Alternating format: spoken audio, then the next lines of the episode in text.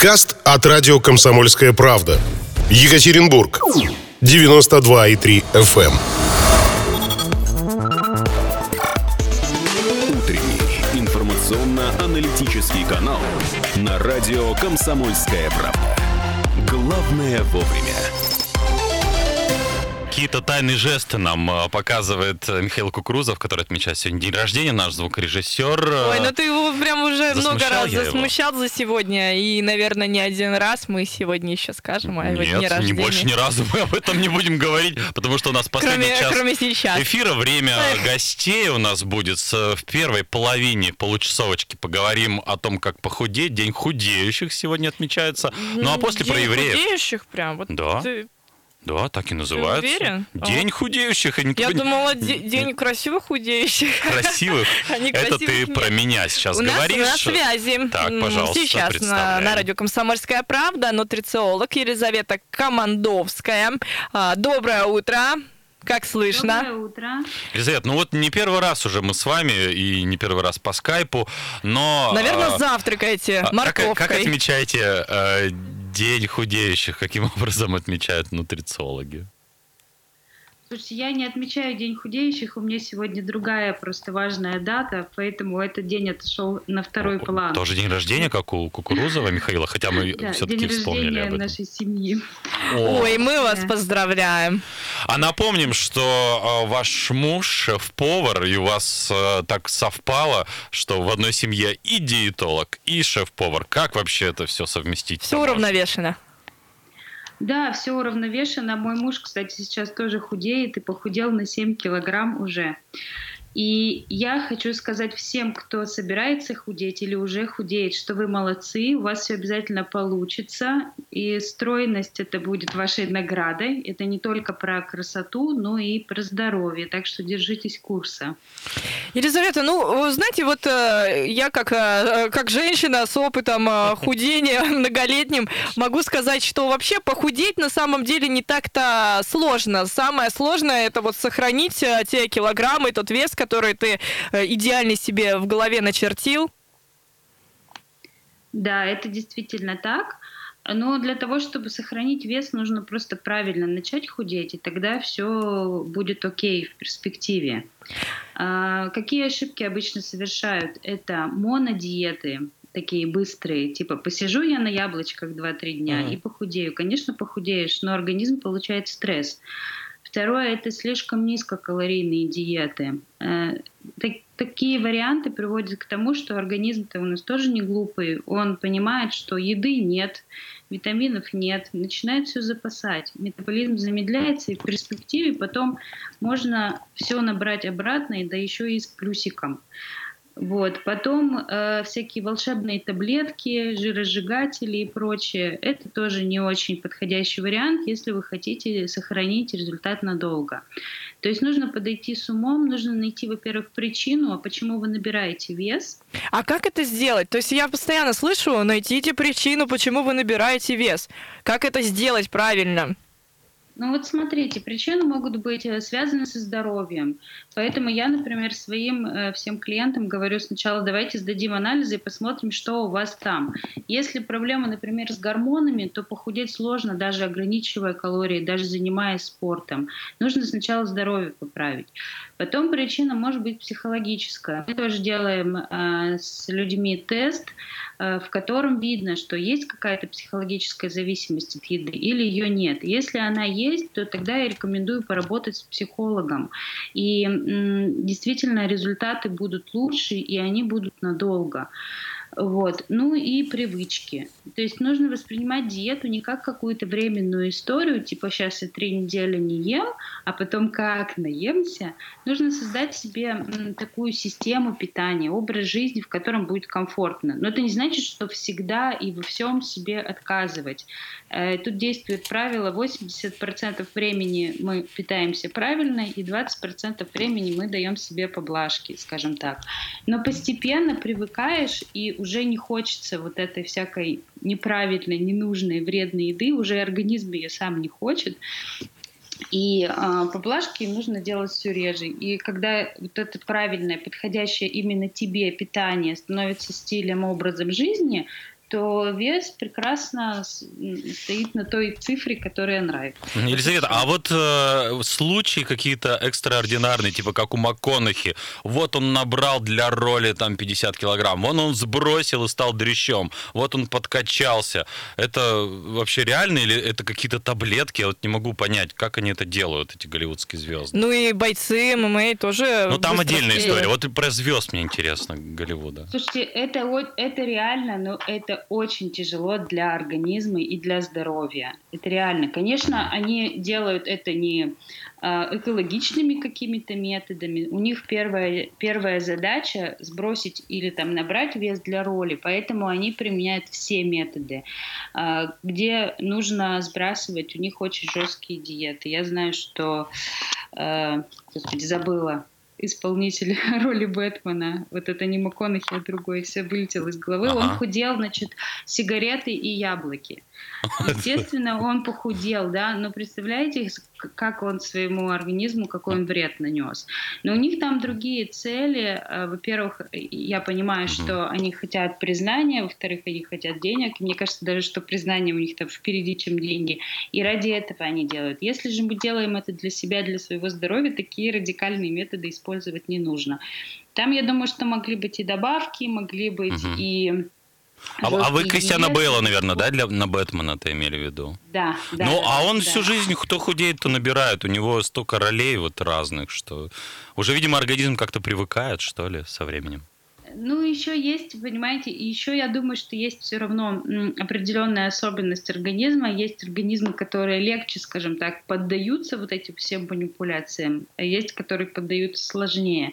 Но я просто, когда на него смотрю, я восхищаюсь, как он это все делает, но я понимаю, что для жизни и для здоровья это вообще не очень вариант. Слушайте, Елизавета, ну... Практиковать не рекомендую. Есть же пышки, которых устраивает свой, например, сто килограммовый вес. Они прекрасно себя чувствуют вот желанными и красивыми. Вот это вообще вредно для самого здоровья, для организма иметь вес выше, чем ну вот тебе вот в этой норме, которая прописана, да, для твоего роста и возраста. Я, конечно, очень рада за этих женщин, что они психологически себя чувствуют нормально, но вообще это нехорошо, потому что наше тело, наши кости, наши суставы, наши сосуды, наше сердце, они на определенный ресурс рассчитаны, да, мы должны весить в рамках какого-то коридора. И сто килограмм, ну, я не Не знаю, какого роста должна быть девушка, чтобы она нормально себя... Ну, если а мужчина? два метра... Ну да, если человек больше двух метров роста, он вполне может быть в норме сто килограмм и как бы не быть толстым при этом, да, и, он, и у него это, его это нормальный здоровый вес будет. Но женщин таких двухметровых я не знаю, и обычно сто килограмм это все-таки перебор, и это нагрузка. И если сейчас они себя хорошо чувствуют, я рада, но поверьте мне, это все равно закончится плохо, потому что лишний вес именно... лишний. Не просто, ой, у меня тут складочка на животе, и там, а вот б- большие объемы. Это действительно вредно для здоровья. Поэтому нужно об этом помнить и себе заботиться. Ох, бодипозитивщицы сейчас на вас ополчатся. Да.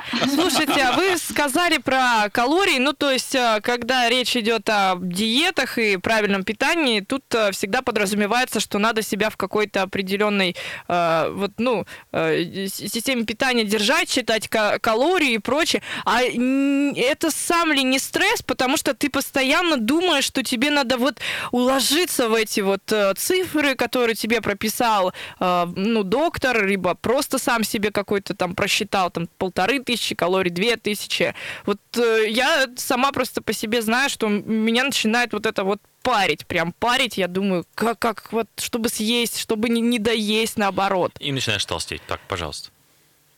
Да, это, конечно, стресс, если постоянно все считать. Но я хочу сказать, что есть системы питания, на которых не надо считать калории. Вот, на которых достаточно, ну, примерно там на глаз понимать объемы съеденного и исключать ряд продуктов. Это эл си эйч эф, это низкоуглеводная диета, и она сейчас, ну, диета, система питания, скажем так, и она в мире сейчас очень популярна. Да, она поддерживаю. Много. Что это такое? Что за абракадабру вы сейчас назвали? Ни слова не понял. эл си эйч эф. Это мало углеводов, много жиров. Такая вот система питания. Она подходит многим, а, но жиров... не... Я похудела на двенадцать килограммов. Жировая... Ого! Да. С жировой диеты? Да. да. А... Жировая диета, да. Она, она очень прикольная, но нужно понимать, что она тоже не для всех. Вот. Но она подходит многим. Есть еще палеодиета. Это тоже диета, которая подходит не всем, но многим, и она тоже дает результаты, и она не предполагает подсчета калорий. То есть э, есть варианты, где можно калории не считать. Там надо считать типа там ложками, э, ладошками и так далее. В общем, тоже считать придется, но не калорий. Но это опять же вы назвали, что это диеты. А вот я слово диеты не люблю. Как вот вообще себя психологически-то настроить? Ну, это просто диета же с греческого переводится как образ жизни. Просто диета проще в, речь, в речи использовать, поэтому используется слово диета. На самом деле это образ жизни. На эл си эйч эф можно сидеть вот бесконечно вообще долго, и, и я сама придерживаюсь этой системы, и она действительно не напрягает. И не хочется там этих булок, потому что там очень много чего можно, да. То же самое палео. Ром, ну, переставай шуршать конфетами, я потому здесь, что мы все. снова продолжаем про диеты и худеющих все, теперь разговаривать. Я готов худеть. Вот теперь уже окончательно бесповоротно. Вот это была последняя. Вот честно говоря, за свои там шестнадцать лет своей жизни я сделал вывод, что брось, э, похудеть легко. Я сам худел пятнадцать раз. Я вообще, вообще в любое время могу похудеть. похудеть. Просто не хочу. Но как это сделать окончательно бесповоротно? Узнаем мы у Елизаветы Командовской, нутрициолога, День худеющих на «Комсомольской правде». Вот таким образом отмечаем. Еще раз здрасте, доброе утро. И остановились мы на жировой, да, кажется, так она называется. По... Хотя низкоуглеводной звучит... жировой диете. Жировая диета. Вот Юля пятнадцать килограмм потеряла. двенадцать. А я тебе уже накинул. Еще потеряла. Это мода или это какая-то вот прям вот история надолго с нами? Слушайте, ну, есть обоснование, почему эта диета работает, и это и не, как раз-таки не мода, то есть у нас балансированная, правильная, но нужно понимать, что тоже есть противопоказания. То есть если у человека проблемы с печенью, там, болезнь Жильбера и наследственная или какая-то приобретенная болезнь, или проблемы с почками, с желчным пузырем, с надпочечниками. Почему нужно анализы сначала сдать, прежде чем диету назначить? Да? Если есть вот эти проблемы, то диета не подойдет. В остальных случаях она подходит. И она не просто помогает худеть, она помогает снижать холестерин, нормализовать там инсулин, сахар в крови. Ну, то есть это прям, прям диеты для здоровья.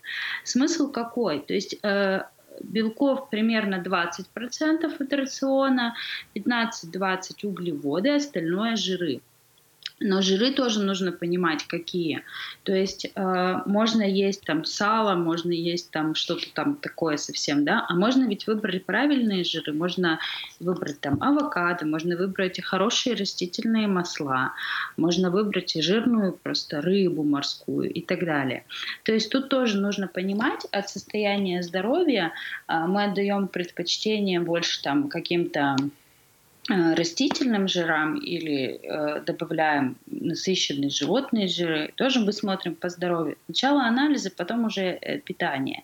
Это правильный подход с точки зрения того, чтобы не навредить, чтобы, наоборот, улучшить какие-то показатели по здоровью, плюс похудеть и плюс этот вес сохранить. Вот. Э, эта система не подходит для тех, кто уже хочет там, наоборот, набрать мышечную массу и так далее. Это вот именно похудеть и оздоровиться. Как сейчас очень часто у людей встречается сахарный диабет второго типа, причем у молодых людей. Если раньше это было такое возрастное заболевание, практически все бабушки им болеют, накапливаются, скажем так, то сейчас болезнь молодеет. Так вот эта система питания, она позволяет даже избежать сахарного диабета, вот эти все процессы наладить. Но, то есть самое главное там э, убрать сахар и все быстрые углеводы. И углеводы, которые остаются, это либо такие овощи, типа там свеклы, тыквы и так далее, либо крупы. Вот. Там есть выпечка тоже, но она делается на ореховой муке, например, с добавлением там, муки подорожника. Ну, это ну хватит закатывать такое. Глаза, Рома, слушай, прошу тебя. Но это, ведь, но это не за гранью фантазии, это нереально. Это реально. Муку подорожника, это где реально. Я возьму? Она продается в магазинах, ты просто этого не замечаешь. Так нормальный мужик, извините, дома не питается. Он где-то шабашит, работает, идет мимо кафе. Это какое-то странное представление о нормальных идет мужиках. Идет мимо кафе, заходит туда, и там то, что дают, ест. И там можно тоже выбрать еду, которая подходит к системе этой, этого питания. Да невозможно можно. Зайти... Кусок в... жирного мяса вкусного, овощи, и вот тебе все. Счастье. Да, да, да, где это, это все продается? На самом деле это знаю. Кажется так сложно, и вообще все новое всегда кажется сложным. Но если понять, в чем суть, это вообще легко. Легко можно выбрать себе еду и в общепитии где-то, и в ресторане, в кафе. Ну вот пришел я в ресторан, и, своя и компания, мне там все равно блюда принесут, там углеводы, белки, жиры, там будет все вместе, и, и, и вот. Ну ты же можешь не все с тарелки съедать. Я же не могу съедать. Куриную грудку отдельно заказать отварную мне, пожалуйста. Ты заказываешь принеси. Салат «Цезарь», а пожалуйста, не, не ешь а, сухарики с него. Да, сухарики не едим, греческий салат. Эти и другие нереальные вещи. Да мы с тобой, мы с Елизаветой можем сейчас вот просто перечислить тебе кучу блюд, и нам эфира не хватит. Ладно, если у нас звонок, может быть, наш слушатель развеет и убедит нас. Скажет, куриную грудку, пожалуйста, и все. Сигареты, как там Бен Аффлек. Пожалуйста. Доброе утро, вы в эфире. Вот насчет диеты.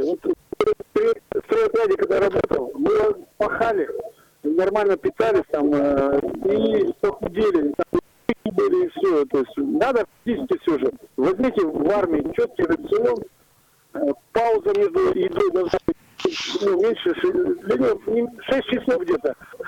И все, и люди строят, никаких проблем. А то так все это где-то выбирать очень специфические продукты, я думаю, что это сумасшедшая дочь. Эх, ну хорошо говорить, когда, когда у тебя вот, да, когда ты в армии, когда тебя командиры. Кормят. А, тут же все-таки речь о, о больших физических нагрузках, да, когда Л... вот весь же смысл, Елизавета, правильно я его понимаю? Вот чем больше ты сжигаешь калорий, да, тем больше тебе требуется. То есть надо сжигать чуть больше, чем вот ты потребляешь, чтобы худеть. Весь в этом смысл. Можно хоть и на, не знаю, кока-коле похудеть таким образом. А, ну, я хочу сказать, что в борьбе за стройное тело восемьдесят процентов это питание и двадцать процентов это тренировки. Это даже мой тренер говорит, что сначала питание. А, просто если а, прыгать и скакать, ну, эффект, конечно, будет, да, но если ты это прям хочешь, чтобы все было красиво, хорошо и надолго, то все равно питание. На кока-коле теоретически можно, но не стоит. Но по поводу тренировок, мое личное опыт и наблюдение, чем больше тренируешься, тем больше хочется есть, и просто ты потом это все компенсируешь, эти физнагрузки. Потом наедаешься бургерами после тренировки. Это же просто жуть, как хочется есть. Ну, вообще, на самом деле, если тренировка сделана правильно, после нее не должно хотеться есть. Так. Это что за тренировка? Это випассана? Увольняй своего тренера. Просто спать. Голодными, допустим, вы позавтракали, через четыре-три часа пошли на тренировку, у вас тут как бы и так время еды подступило уже, да, через там, четыре часа, а вы еще тренировались, естественно, вы хотите. Я не могу голодный тренироваться, я сначала поем, потом тренируюсь. И потом поешь. Да, нужно распределить, во-первых, э, ну вот в течение дня, там, когда тренировка, когда еда, чтобы э, человек шел на тренировку не голодный, ну то есть, но и, но и не на полный желудок, типа там через полтора-два часа, и потом после тренировки еще где-то час не есть. То есть, если мы худеем, если мы набираем мышечную массу, там по-другому система строится. Там надо сразу и после поесть, и бывает во время поесть. Ну это я говорю про ребят, которые уже строят. строят свое тело, да, то есть у них нет лишнего веса, они качаются, там другая система. Если же мы худеем, то после тренировки ничего мы не едим, никакое углеводное окно мы не используем. было у меня много лет назад, когда я ела бананы после тренировки и все остальное, коктейли, чтобы похудеть. В итоге такой качок был. Ничего я не похудела, только набрала. Ну, что происходит вообще? Елизавета, слушайте, сейчас очень модно, я просто очень много сижу в Инстаграме и в других социальных сетях. Девчонки многие пропагандируют интуитивное питание, это называется, когда я ем все, что хочу, я вот и на ночь конфеты, и шоколад, и у меня тут вот что только мне не хочется, и паста, и так далее. И вот я худею, смотрите, вот у меня талия шестьдесят сантиметров и прочее. Вот как это работает? Они говорят, вот мы едим то, что нашему организму сейчас хочется, не испытываем стресс. В этом весь секрет. Ну, на самом деле, интуитивное питание – это очень классная штука, но к нему надо еще прийти. То есть, когда человек ест бургеры и конфеты, например, и всякую сильно переработанную еду, где много ешек, всяких добавок, да, усилителей вкуса, у него несколько теряется вот этот ориентир интуитивного питания. Интуитивное питание истинно есть только у младенцев, которые вот они там не, не знают, что такое бургеры, сахар и так далее. Они действительно, когда захотели есть, тогда и просят у мамы. Взрослый человек уже свои рецепторы погонял, и уже не работает интуиция, скажем так, как надо. Там уже не интуиция, там уже какая-нибудь кандида из кишечника стучит, говорит, сахара давай мне, иди конфету ешь. Микробиота там дает уже сигналы. Вот, то есть если организм здоров, и человек действительно пытается, ну, относительно чисто, да, не, не ест всякую бяку, то он может действительно позволить себе интуитивное питание. Ему действительно будет организм подсказывать, что, ой, вот что-то, иди-ка поешь печенки, что-то у тебя железо падает, да, и так далее. А, но вот те, кто говорят, что я вот тут на ночь ем конфету, потому что мне так подсказывает интуиция, и бургер, ну, наверное, им просто с генетикой повезло. Метаболизм просто еще по поводу молодой. Нет, ну я вот просто, судя по тем инстаграмным девчонкам, которые это все пропагандируют, они вот, я была толстая, да, там восемьдесят килограммов, а сейчас я вот прямо стройная лань. Прямо вот она ест на ночь конфеты. Да, да. Может быть, это такой обман зрения. Может, она потом сутки не ест, я не знаю, как это на это делать. Скорее всего. Потому что интуитивное питание – это хорошая вещь, когда ты действительно питаешься здоровой какой-то едой, и твой организм слышит, что ему надо. Но если организм просит бургер, ну, я думаю, что там какой-то подвох. Вот, и э, я думаю, на этом слове здоровой подвох. Едой, да, на этом закончим. Елизавета Спасибо. Командовская у нас была в эфире, нутрициолог. Мы не прощаемся, через несколько минут вернемся. Подкаст от радио «Комсомольская правда». Екатеринбург, девяносто два и три эф эм.